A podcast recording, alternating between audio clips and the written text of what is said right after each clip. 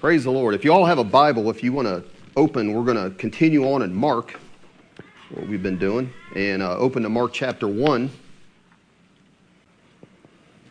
Mark chapter 1, and we're going to pick up here in verse 14 and go through verse 20 tonight.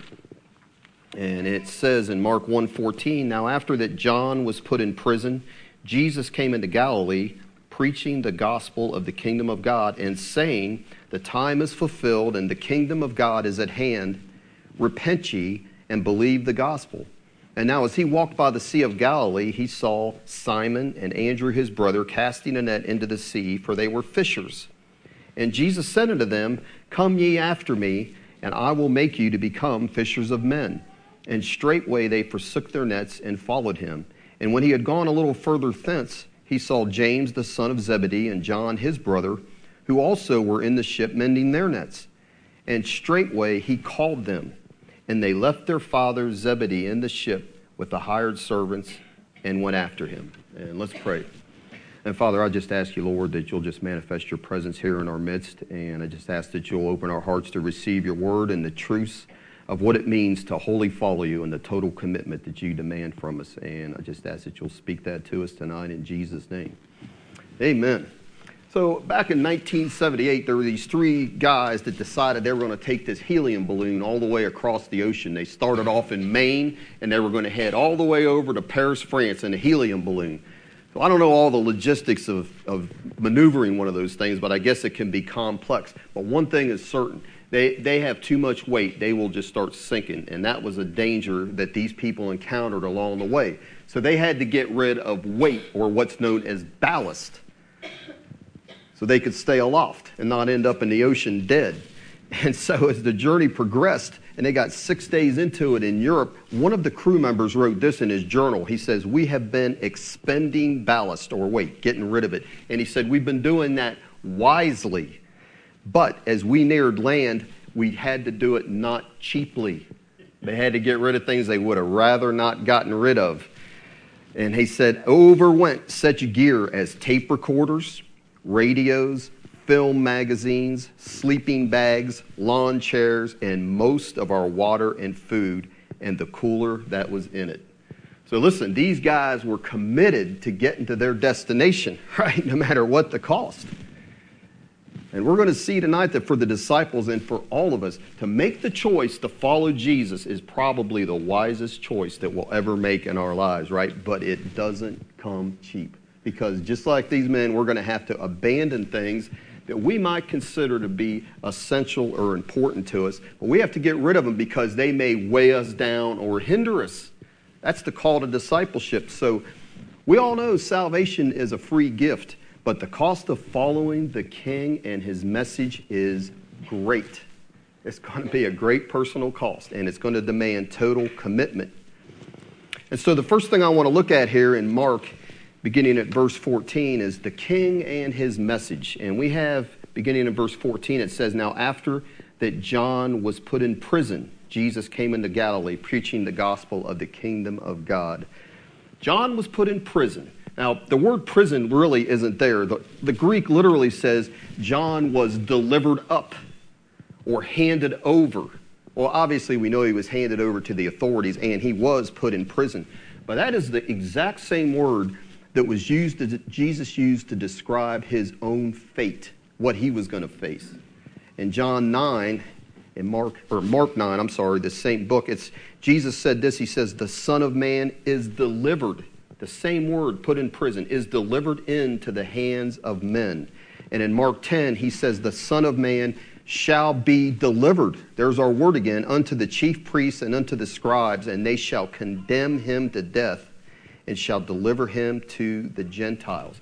And what John's doing in bringing this, this first sentence is he is deliberately linking what happened to John the Baptist as a result of preaching the gospel and taking a stand for righteousness to what is going to happen to our Lord and Savior Jesus Christ for doing the same thing, for living a righteous life and preaching the gospel. They both ended up in prison, delivered over, handed over to the hands of wicked men and imprisoned.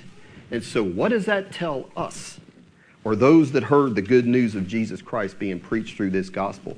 that there is a price to be paid, both by declaring the gospel and by living the gospel. Now, listen, this is what Jesus said. And listen, everyone in here that's a Christian is a disciple. Do you know there's, there's not a thing of you can't be a disciple, but you can be a Christian? We're all disciples.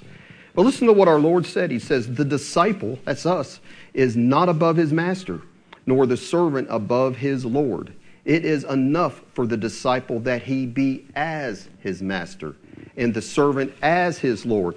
If they have called the master of the house Beelzebub, how much more shall they call them of his own household?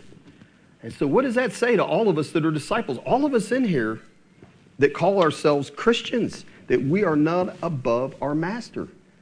And if we're living the life and they called him the devil, said that he was operating by the spirit of the devil, how much more, Jesus is saying, will they say that about us?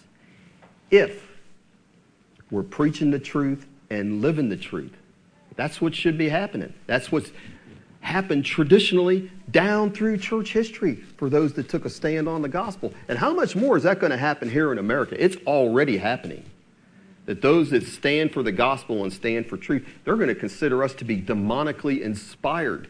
That we're not going along with all this homosexual, just you name it, living together. Christian fornicators, well, no, that's not right. Well, yes, that's what we think it is. that's what a lot of people in America think now. And he says, We're not above our Lord.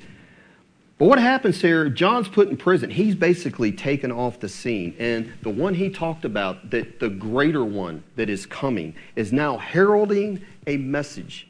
Because that is what this word preaching here means. It means to proclaim or to herald the good news of the kingdom of God. Because the way that word was typically used back then, when a son was born to an emperor, a proclamation was made there was an announcing or a preaching or a heralding of that event. A son is born to the emperor. That's what the herald would come out and say. He would announce it. Right? And there's this idea of certainty in this proclamation. It's a word of authority. Something's occurred. You all need to hear it. And that's what we have happen here with Jesus. He's preaching and proclaiming a great event. It is a great event the arrival of the kingdom of God. And how did he announce that? Look in verse 15.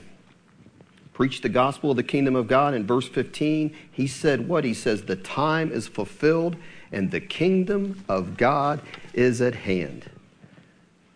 And so, what did Jesus mean when he says the time is fulfilled? Or some translations will say the time has come.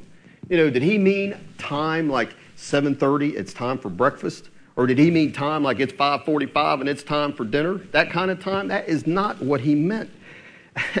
no, he's talking not about a particular time of day, but about a season or a period of history. So old Thomas Paine back in the Revolutionary War days, he said these are the times that try men's souls. And by times, what did he mean? He says this is, he meant this is a season of history where certain events are taking place. This revolution, this oppression by the English, things that are trying men's souls. Those are the times they were in. And so, what is this period or time that's been fulfilled that Jesus is here announcing or proclaiming? Well, this period of time, God in His providence and in His sovereignty has at this period of time, Paul wrote, when the fullness of time came, there had to be a specific time when God brought all world events for this to happen. The fullness of time that God is bringing the promises of the kingdom of God to their fulfillment. No longer future. There's no more waiting. Because listen, God, we, we only understand history not through history books, but as we interpret history through the lens of the Bible because God is in control of all of history. He is sovereign over all events. Even the crazy things we see happening now, they're all pushing towards the book of Revelations. It's all going to cause all of that to be fulfilled. So, all of, when we read history, all the rising and falling of these nations, it all has one purpose. And that was to bring the world to the point where Jesus could come to this earth up to this time and herald, announce, proclaim the kingdom of God. All of history up to this point is to bring to fulfillment all of God's purposes from the beginning of time. God's time has come. Jesus is saying, the time is fulfilled. And the kingdom of God is at hand. So how is the kingdom of God is at hand? How has that time been fulfilled? How has the kingdom of God come near? You know how? In the person, at this time, in the person and ministry of the Lord Jesus Christ. Because what have we been talking about that Mark is setting forth here? He is the king. And the kingdom of God is God's rule. That is the kingdom. So the reign of God has come. That's what he's saying. And right now, though, God's rule is in the heart and lives of people. That is how it is being established right now through the Lord Jesus Christ at this point in history. So everything that the Old Testament pointed to, and everything there we know pointed to who? The Lord Jesus Christ is now being fulfilled. God's long awaited kingdom. Israel had been waiting for this the kingdom, the Spirit to come, the Messiah. And it is now being fulfilled, and it's come in a person. And this is the one that Isaiah prophesied who would be anointed by the Holy Spirit and preach the good news to God's people. This is what the king would do. The Spirit of the Lord, Isaiah 61 in Luke 4. The Spirit of the Lord is upon me. Jesus announces this as the king. This is Luke 4 after he's come out of the wilderness, the same time we're at right here with Mark. The Spirit of the Lord is upon me because he has anointed me to preach the gospel to the poor. He has sent me to heal the brokenhearted, to preach deliverance to the captives, and recovering of sight to the blind, to set at liberty them that are bruised, to preach the acceptable year of the Lord and it says he shut the book, rolled up the scroll, whatever he did. And you read there, it said all eyes were fastened on him. Here's the king announcing he has come with the anointing, with deliverance for the captives. All eyes were fastened on him. There wasn't anybody sleeping in the synagogue on that day, I guarantee it. They're looking. And you know what he adds to them? We're saying the scripture, this is fulfilled, the king and his kingdom have come. And after Jesus says that and they're all looking at him, he adds this This day, he says, this scripture is fulfilled in your ears. He's telling them there is no more waiting. The Messiah, the King, the kingdom of God has come. I mean, that is good news. The year of Jubilee. And that's when it happened. As one man wrote, it's the same thing. The kingdom of God is near at hand as to say the kingdom of God is right under your noses. That's what's happened. It's here. It has begun. Now, it's not fully revealed yet, is it? 1942. Britain won a battle, Alamein. Is that how you'd say it? I say that right? Alamein. So the war was still a long ways off, 1942. Long way from being over. There was a lot of battles that still had to be fought and won against Hitler. But Winston Churchill said this famous line. He says, Now, this is not the end, winning this battle. He said, It is not even the beginning of the end, but it is perhaps the end of the beginning. And it was, right? So Jesus coming did not mean that the kingdom of God was established in its fullness, right? In its fullest sense. But he would soundly defeat Satan on the cross. And the end is certain when that happened. It is certain. And there have been many battles, haven't there, just like then, that have been fought and lives that have been lost in the last 2,000 years since his death. And so there is this future sense still to the kingdom of God, even though we're here and it's at hand, right? Because Revelation 21, it describes the kingdom of God when it fully comes. And it says there, there will be no more sorrow, no more crying, no more pain, no more cancer, praise the Lord, no more divorces, no more war, no more poverty. There will be nothing on the new heavens and the new earth but righteousness, peace, and joy and health and the presence of God everywhere. Do we see that now? No, it's not. If you see that now, I'd like to know what you're drinking, smoking, or whatever eaten, right? When that happens, it's going to be what Graeme Goldsworthy has made famous, what the kingdom of God means God's people in God's place, under God's rule and blessing. And we don't have that yet. But Jesus said the kingdom of God is near. But yet it's future. Because what did he tell us to pray in the Lord's Prayer? Thy kingdom come. Well, why are we praying that every day? I hope you are in some form. if it has come, it's not here yet. But Jesus in Mark is saying what? The time is fulfilled. Look in verse 15, and the kingdom of God is at hand, meaning it is present. So here's the question we got to ask ourselves which is it? is it future or is it present? And I would answer yes. It's both. Okay? So it's future manifestation. It will come and it's going to be witnessed by everybody and it will be experienced in its fullness by all of God's people in a new heaven and a new earth. And I am really looking forward to that. Every day I get older, the more I'm looking forward to it. I really am in a lot of different ways. But for the present, look, Jesus Christ is still the sovereign Lord of the universe, and He's ruling over all, isn't He? We know that. But His reign is veiled, and it's not apparent to everyone. You go out on the streets and you talk to your average worldly person and say, Is the Lord Jesus Christ reigning? Is His kingdom? God, they'd, they'd look at you like, Are you crazy? We're hoping we don't have the reign of Donald Trump. I don't see where the Lord Jesus is reigning anywhere. So, right now, His rule is where? It's in the hearts and lives of His people. And to these people, His power and deliverance and kingdom blessings are offered, right? And we see that in the Gospels. Matthew 12, in deliverance from evil spirits. So listen to this. Jesus said this in Matthew 12, 28. He said, If I cast out devils by the Spirit of God, then the kingdom of God is come unto you. It's present. And how did he tell those people they could see that? Because the Spirit of God is showing dominion over Satan. And you don't have to wait. He's saying, You see me by the finger of God casting out demons. You can know it has come unto you. Present manifestation of the kingdom of God. In other words, we don't have to wait to be delivered, do we? And a lot of churches teach all the kingdom of God blessings except for forgiveness. They're not going to come until that eternal state and until you get your glorified body. That's not what Jesus said. That's not what the New Testament teaches. We don't have to wait for the kingdom to come in that power then. It's present now for those of us that have Him reigning and ruling in our hearts through the power of the Holy Spirit. Luke 11 20, listen to this. He says, But if I, with the finger of God, cast out devils, Jesus says, No doubt. There is no doubt about it, he says. The kingdom of God is come upon you. So we know it's future, but he's telling these people, hey, it has come upon you. Don't have to wait.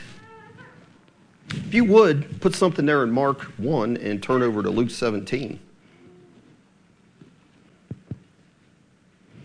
Luke 17, and look at verses 20 and 21. And it says this it said, When he, Jesus, was demanded of the Pharisees when the kingdom of God should come, he answered them and said, The kingdom of God, it comes not with observation. Neither shall they say, Lo here or lo there. For behold, he says, The kingdom of God is within you. I don't mean to mess up anybody with how we've always heard this verse preached, but do you really think he's telling the Pharisees, who he said were full of dead men's bones, that the kingdom of God is within them? I don't think so. I really don't. The Greek word I believe is better translated is in your midst. The kingdom of God is in. That's the way a lot of translations will translate that. I think it's a more accurate translation because here's why what we've been saying. The kingdom of God has come in the person of the Lord Jesus Christ. In other words, he's telling the Pharisees the kingdom of God is standing right in front of you. You're looking for all these signs and wonders. It's been right here, it's in your midst. Look at the healings. Look at the exorcisms that are taking place, these evil spirits that are being cast out. Look at the signs I've performed to bless people, to go about doing good, healing all that were oppressed by the enemy. They didn't want to see that, though. They wanted some great miraculous, they still wouldn't have believed, honestly. But he's saying, You're looking for all these observations, you want all these crazy things to happen. He says, The kingdom of God is standing right in front of you. It's been in your midst. You've seen it operating. But they were blind guides. And so here's the point we can partake of the kingdom of God now. That's the word for us tonight. How is that? How do we partake of the kingdom of God now? Turn to, you're in Luke 17, just turn back a chapter to Luke 16. And look what it says there. Look what Jesus says. Luke 16, 16, Jesus said, The law and the prophets were until John. And he says, Since that time, the kingdom of God is preached. Well, we know that. And what does he say, though? And every man presses into it. And that word presses into it means to gain an object by force or inflict violence on it. In other words, if we want our share of the kingdom of God now, it's not going to just fall in our laps. There's going to be warfare involved. Isn't that what we taught about in Ephesians 6? Isn't that what he's saying? It's not going to just fall in your lap. People have to press into it. Matthew 11, he says this Matthew 11, 11 to 13, he says, Jesus says, Truly I say unto you, among them that are born of women, there has not risen a greater than John the Baptist. He says, Notwithstanding, he that is least in the kingdom of heaven is greater than he. And from the days of John the Baptist, Jesus said, until now, the kingdom of heaven suffers violence, and the violent take it by force and you say, well, listen, I'm just, I just don't have an aggressive personality. You know, I'm just kind of a laid back person. Well, I'll bet you that might change if you hadn't eaten all day and I grabbed that piece of chicken that's stuck in front of you. I'll bet you might press in a little bit for that, right? But here's the thing what is it? I mean, isn't it all just a matter of desperation? Isn't it? As far as how much and if you will press into the kingdom of God. You know, Mark 5 24, it says in there that there was a large crowd that was following him and they're pressing in on him. They're, they're, he's being jostled, this huge crowd. They're all around him, pressing in on him. It would have been, he'd have been hard to get to. A big crowd all crowding around him. But guess what? There was one woman that was desperate, wasn't she? Had an issue of blood 12 years, wasn't getting any better. She was getting worse. She was probably dying. And she's desperate. And she pressed through the crowd that was pressing around Jesus. And I think she might have been a little violent. She might not have said, Excuse me. She might have kind of elbowed her way through a few people because she needs something that he's got. And she'd heard about other people touching him that they were healed. And she's like, Hey, I'm not even supposed to be here. I'm not allowed to be around people, period. And she's pressing through a crowd that's pressing in on him. And that's what he's talking about the violent take it by force. And since the time of John the Baptist, you've got to press into it if you want your share of the kingdom. That's what he's saying. And that's what faith is. That's what faith really is. And Jesus told her, she got her healing. He looked at her and he says, Daughter, she's, she's trembling. She's, she's thinking, Man, I'm not supposed to be here. The law says I'm not supposed to be here. He looked at her and he says, Daughter, your faith has made you well. Go in peace and be healed of your affliction.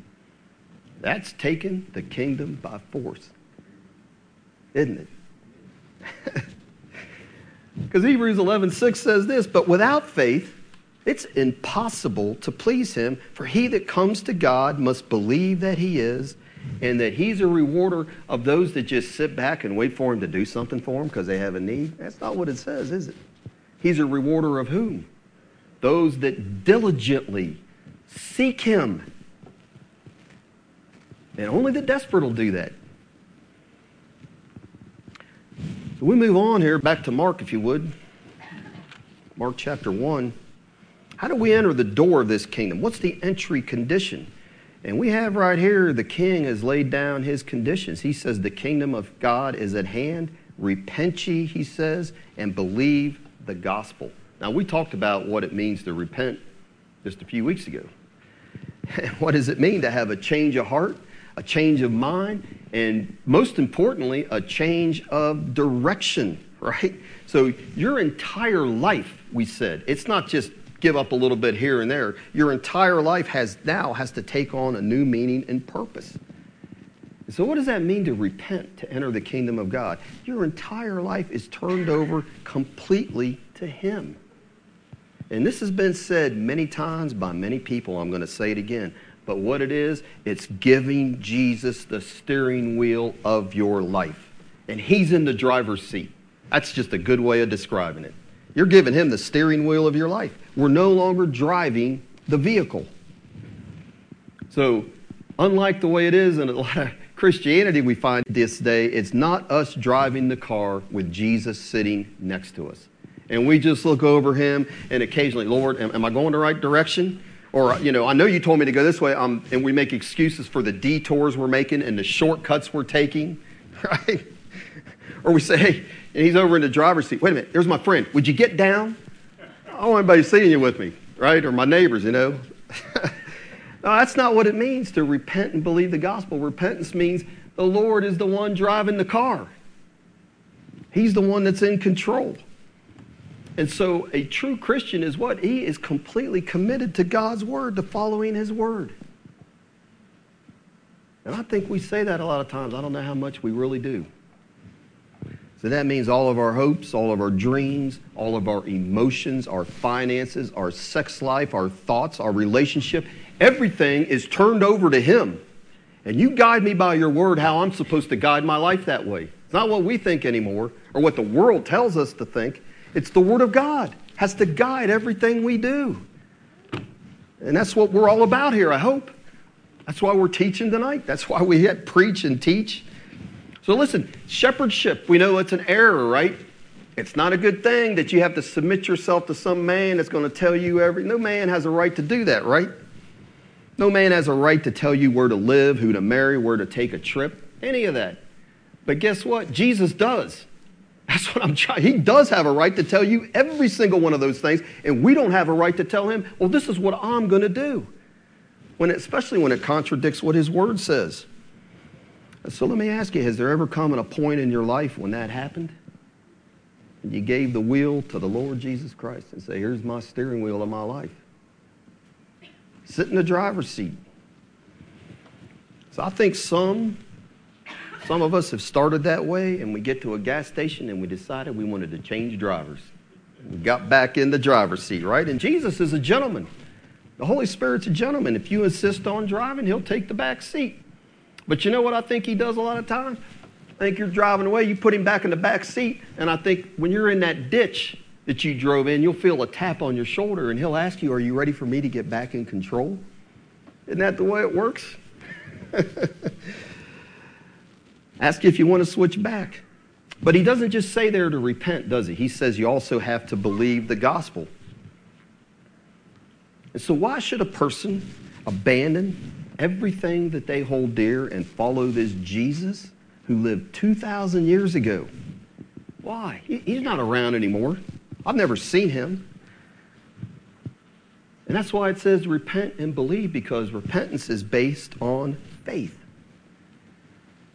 So once you understand and believe what God's word says about your sinful state, the wrath to come, the love of God displayed by the cross, that the sinless Son of God took the punishment that was due me and that was due you, took your punishment, rose from the grave, and is coming back to judge the living and the dead. We're all going to have to face him that day. I'd say once you understand and truly believe all of what I just said, you'll give everything up. When you see where your sin's taken you and the wrath that is to come, and yet the love of God displayed on the cross to deliver you from that, and the fact that one day that judgment is coming, you'll give everything up. You'll repent because of what you believe. Faith produces repentance. Oh, it's quiet, but that's good. Everybody's thinking. Because listen, a disciple, all of us that are Christians, a disciple of the Lord Jesus Christ can no longer live the way he wants. Isn't that what I've been saying? You, we can't. 2 Corinthians 5 says this For the love of Christ controls us, because that one died for all, therefore all died. And he died for all, so that they who live might no longer live for themselves, but for him who died and rose again on their behalf. Now that's saying a lot right there, isn't it? He died for all so that they who live, that's me and you, might no longer live for themselves, but for him who died and rose again on their behalf.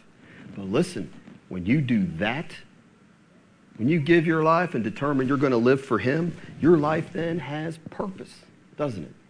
And I would say this as a man says, all of a sudden, life makes sense, doesn't it? Because all the world, the world's asking, what am I doing? Where am I going? And what is this all about? That's the questions the world's ask. And do you know when those questions get the loudest? I was just at one, at a funeral. They should, anyways.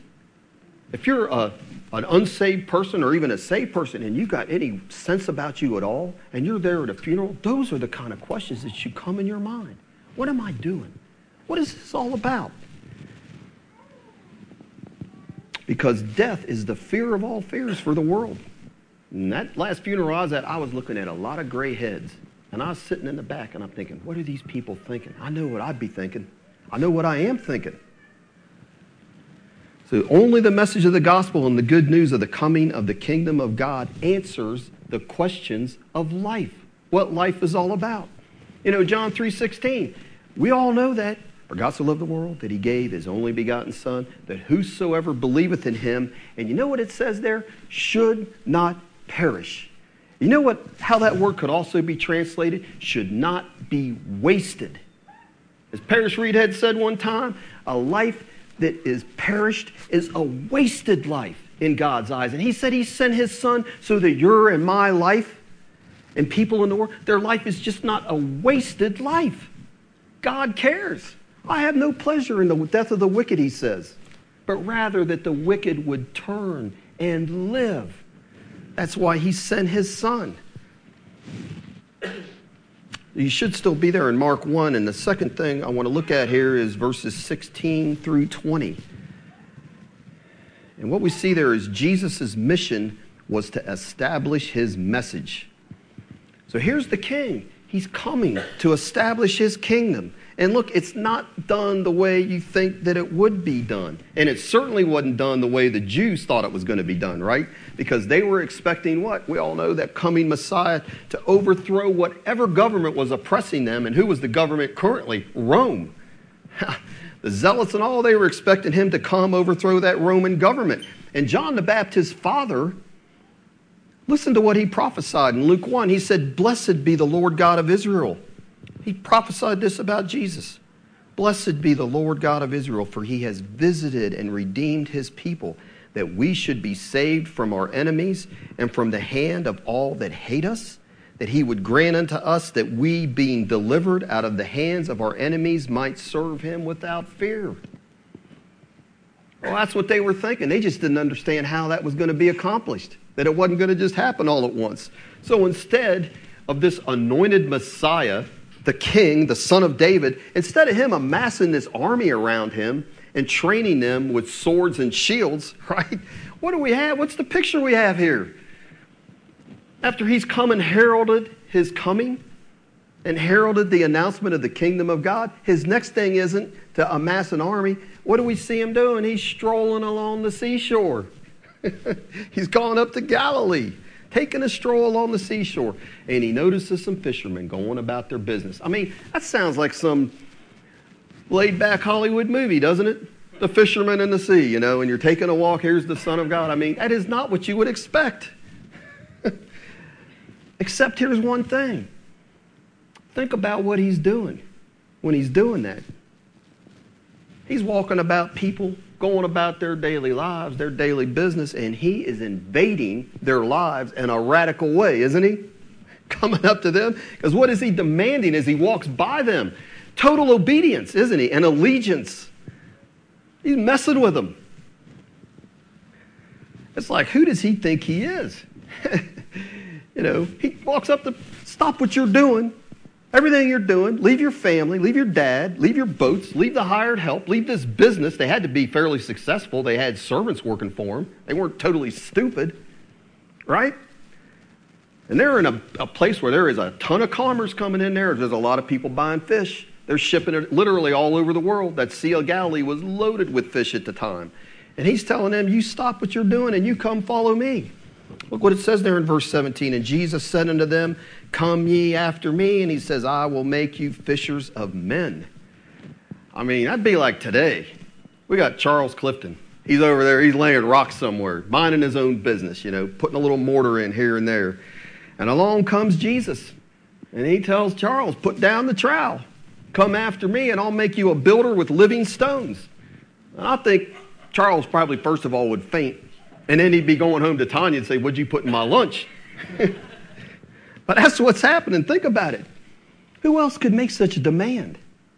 Somebody just walked up to you on your job, Ben, and just said, Hey, I want you to just stop laying carpet or whatever you're doing, and I want you to come follow me. What would you think? You'd be like, Huh? There's no way. The only one that could do that is the king with the fullness of the Spirit on him. Because, listen, there was an anointing on those words and on that call. And so, what we see is God establishes his kingdom and inhabits it with the most unlikely people. Isn't that what we just talked about in Judges with Gideon? Gideon was not a likely candidate to lead Israel. Well, what do we read about in there? So we're saying when the Spirit of God comes on a person, things happen. And they're happening with the Lord Jesus Christ. Happening, I mean, big time happening. But when the Spirit came on Gideon and he blew his trumpet, what happened? It says, we read in Judges 6, it says the people gathered. And why? Because he could really play the trumpet. He's like Louis Satchmo Armstrong, whatever his name is. He could blow a trumpet. No, that isn't it. It's because there was an anointing on Gideon and on his trumpet. And so Jesus is walking along that seashore and calls men from their work. Why should they come? Because it's God's anointing on him. He's the king empowered with authority from the Holy Spirit. And that was all through his ministry. Because we have in Luke 14, the multitudes gather around him. And why is that? It's because of God's anointing on the words he speaks. He's the king, he's the Messiah. And just like he does here, he basically tells them you need to repent and believe the gospel. That's what he does in Luke 14. It's the king setting down the conditions for being part of his kingdom. And guess what? I'd like us to turn there. Please. Luke 14. Beginning in verse 25. Luke 14, 25. He's just said some hard words to a crowd about following him and not having any excuses. And it says in verse 25, and there went great multitudes with him. And he turned, it says, and said to him, verse 26, If any man come to me and hate not his father and mother and wife and children and brethren and sisters, yea, and his own life also, he cannot be my disciple. And whosoever does not bear his cross and come after me, he cannot be my disciple. For which of you, intending to build a tower, sits not down first and counts the cost, whether he has sufficient to finish it? Lest haply, after he has laid the foundation and is not able to finish it, all that behold it begin to mock him, saying, This man began to build and was not able to finish. Or what king going to make war against another king sits not down first and consults whether he is able with 10,000 to meet him that comes against him with 20,000. Or else, while the other is yet a great way off, he sends an embassage and desires conditions of peace. So likewise, he says, Whosoever, that's all of us, he be of you that forsakes not all that he has, he says it again, he cannot be my disciples. And so the king only wants those to follow him that have counted the cost. And when that word comes to us in the power of the Spirit, the same message is delivered, and we're confronted with the cost of discipleship. That's what these men were confronted with. And what is it? What is the cost and demand of the king to be his disciple? Total commitment. And here's the thing is the king he is not concerned if you reject him and his message. He's not really worried about it because whether we understand that or not, it is not his loss. It's our loss. And we need to see that. God doesn't need us. He really doesn't. He's totally self sufficient in and of himself. But in John 6, when the multitudes rejected his message, it says, From that time, many of his disciples went back, and it says they walked no more with him. He said, One too many hard sayings. And we're like, Uh uh-uh, uh, we're, we're not walking with you anymore. And he turns to the 12. He's down to just 12, and he says, Will you also go away? He asked him. He didn't sit there and, you don't read about him begging and pleading with the others. Oh, please come back. I mean, I'll make it a little less stringent, a little more grace and love. I'm sorry, I didn't mean what I said. Oh, he doesn't do that, does he? He just turns to Peter. You go away, and Peter says, What? He says, To whom shall we go? you have the words of eternal life. And is that the way we feel about the words of the Bible and the words of our Lord Jesus Christ? Where else is there to go? Who else are we going to follow? We've forsaken all to follow you. It's worth it. The kingdom's at stake. So when Jesus called those four fishermen back in Mark 1, when he called those four fishermen, Andrew, Peter, James, and John, what was their response? Verse 18, it says, and straightway, that's our word, immediately. And immediately when he called them, it says, they forsook their nets and followed him. Immediately it says they leave their jobs and follow him. And their lives are what? They're changed forever because that's what an encounter with the Lord Jesus Christ does. Just like when we talked about with Paul on the road to Damascus and these men here. They're going about their business, they think, right? And that voice comes and calls and comes into your life Come after me. You hear that voice. And when you hear that voice with these men and with all of us here, your life is never the same. Your direction, your passions, your time, your relationships, nothing should be the same from there on out. Immediately it says they dropped everything. They left their families and the only jobs they ever knew walked away from him right then. That is total commitment, isn't it? And that's Luke 14 again. Isn't that what we read? How to hate your mother, father, sister, brother, wife, even yourself. It's the same message. It's the message throughout the entire Bible. So, commitment to Jesus, it should take priority over our livelihoods and our families. And listen, the Christians in the Middle East could preach this better than I am because they live that literally in vivid colors. Because for them, choosing Jesus, it does mean they can't get a job, and their families, they don't just lose them, they're hunting them down to kill them. Now, that is literally the truth. Like I said, they could preach this way better than I could. So I'd like to end with this question Look at your life, look in your heart, and ask yourself who honestly shapes your daily, weekly, monthly schedule and time? Is it the Lord Jesus or is it your family? Is it the Lord Jesus or is it your job? Because the King has come, heralding, proclaiming that the time is fulfilled. The kingdom of God is here, it's present. And now is the time to press into it. Because one day, what do we know from some other parables? The door to the kingdom and its benefits, it will be shut and there's going to be a lot of people outside knocking, begging to get in. Lord, Lord, we heard you preach, we heard your word. And the call has come, a call we can't afford to ignore. Repent and believe the gospel. But look, who's the one that's breaking into our lives and coming in those comfort zones we have? Who is it? it's God's Son, his appointed Messiah, the Lord Jesus Christ. He's worthy to be followed, isn't he? Oh, of all people that we could confidently leave everything and trust our souls and our lives to Him, He is the one. Is He not? So listen, the devils knew who He was. We'll see that. You don't have to read far Mark. They knew who He was. That devil screams out in that synagogue, I know who you are, the Holy One of God. And they respected and feared His authority, and they obeyed His commands. Reluctantly, but they did. And I'd say let's bow our knees to the Lord Jesus Christ. He's worthy willingly in obedience. And then we can sing. We'll end with this, what the hymn writer said this. We can sing this Take my life and let it be consecrated, Lord, to thee. Take my moments and my days and let them flow in endless praise. Take my silver and my gold, not a mite would I withhold. Take my intellect and use very power as thou shalt choose. Take my will and make it thine. It shall be no longer mine. Take my heart.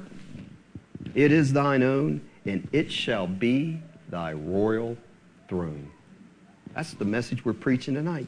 The king has come, and he's proclaimed his kingdom is at hand, and the throne he reigns on now is the hearts of those that are his. And I'd say, just like we just heard in that hymn, let's give him our hearts that they can be his royal throne. Amen? Amen. Let's pray. And Father, we just thank you, Lord, that in the fullness of time, you sent your Son, your only Son, the King, the anointed King, the Lord Jesus, who has ushered in the kingdom of God. And we just thank you, Lord, that, that since that kingdom has come, we no longer have to be subject to the kingdom of darkness, that we could be granted deliverance and healing and forgiveness and peace and joy, all those benefits of the kingdom we don't have to wait for.